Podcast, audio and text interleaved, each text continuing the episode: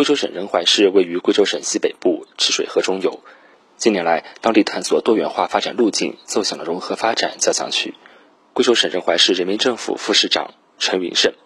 近年来，仁怀市坚持以高质量发展为统揽，实现经济社会生态均衡发展，激发全民对城市的归属感和自豪感。五马河是赤水河仁怀段的最大支流，主河长三十九点三公里。二十世纪九十年代后，曾一度因生活垃圾、养殖生产、工业排污、非法捕捞等影响，水质急剧恶化。近年来，在仁怀市统一部署下，乌马镇全面取缔乌马河沿岸数百家污染企业。二零一七年，乌马镇群众自发成立生态环境保护协会，义务巡河护河，至今已吸纳四百多名会员。贵州省仁怀市乌马镇生态环境保护协会常务副会长郭小勇。我们生态环境保护协会成立以后呢，通过我们会员定时或者不定时三五几个这样巡河，对那些非法捕捞的进行一个劝导。我们劝和了很多的捕鱼工具。那么现在我们五马河啊，可以说是在国标二类，而且我们是鱼翔浅底，我们沿河是飞鸟云集，一幅很美妙的图画展现在我们面前。目前，乌马镇实施镇村组三级河长制，将党员干部纳入巡河队伍，开展常态化的河道巡查。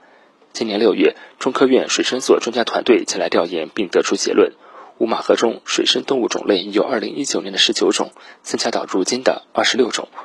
在仁怀市长岗镇毛坡村，漫山遍野的红高粱即将采收。毛坡村山高坡陡，土地破碎，但经过土地整治，高粱产业基本实现全程机械化。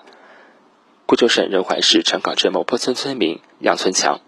去年我家种了四十亩左右的高粱，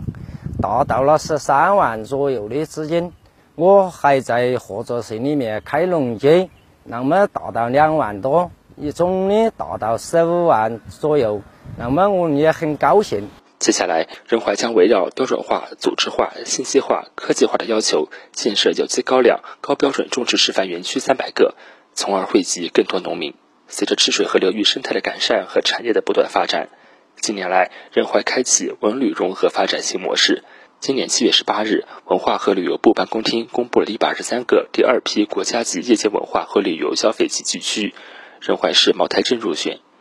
入夜后的茅台镇灯光璀璨，游人如织。记者走进当地一家餐馆，看到十三张餐桌上都已坐满了客人，生意十分兴隆。贵州省仁怀市茅台镇茅台镇记忆餐馆老板尼克龙，那每天有这么多客游客过来照顾你的生意，捧你的场，哎，我也满足了两三百游客，吃并吃的满满意意，吃到我们地道的本地菜。随着我这个顾客来了以后，这种需求，那么茅台各个各条街也兴起了很多，哎，各种各样的店，满足了各个来自各个地方的人的需求。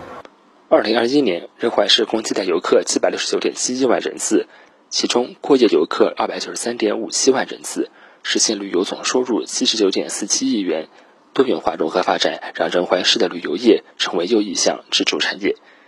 新华社记者崔小强、刘庆斌，贵州贵阳报道。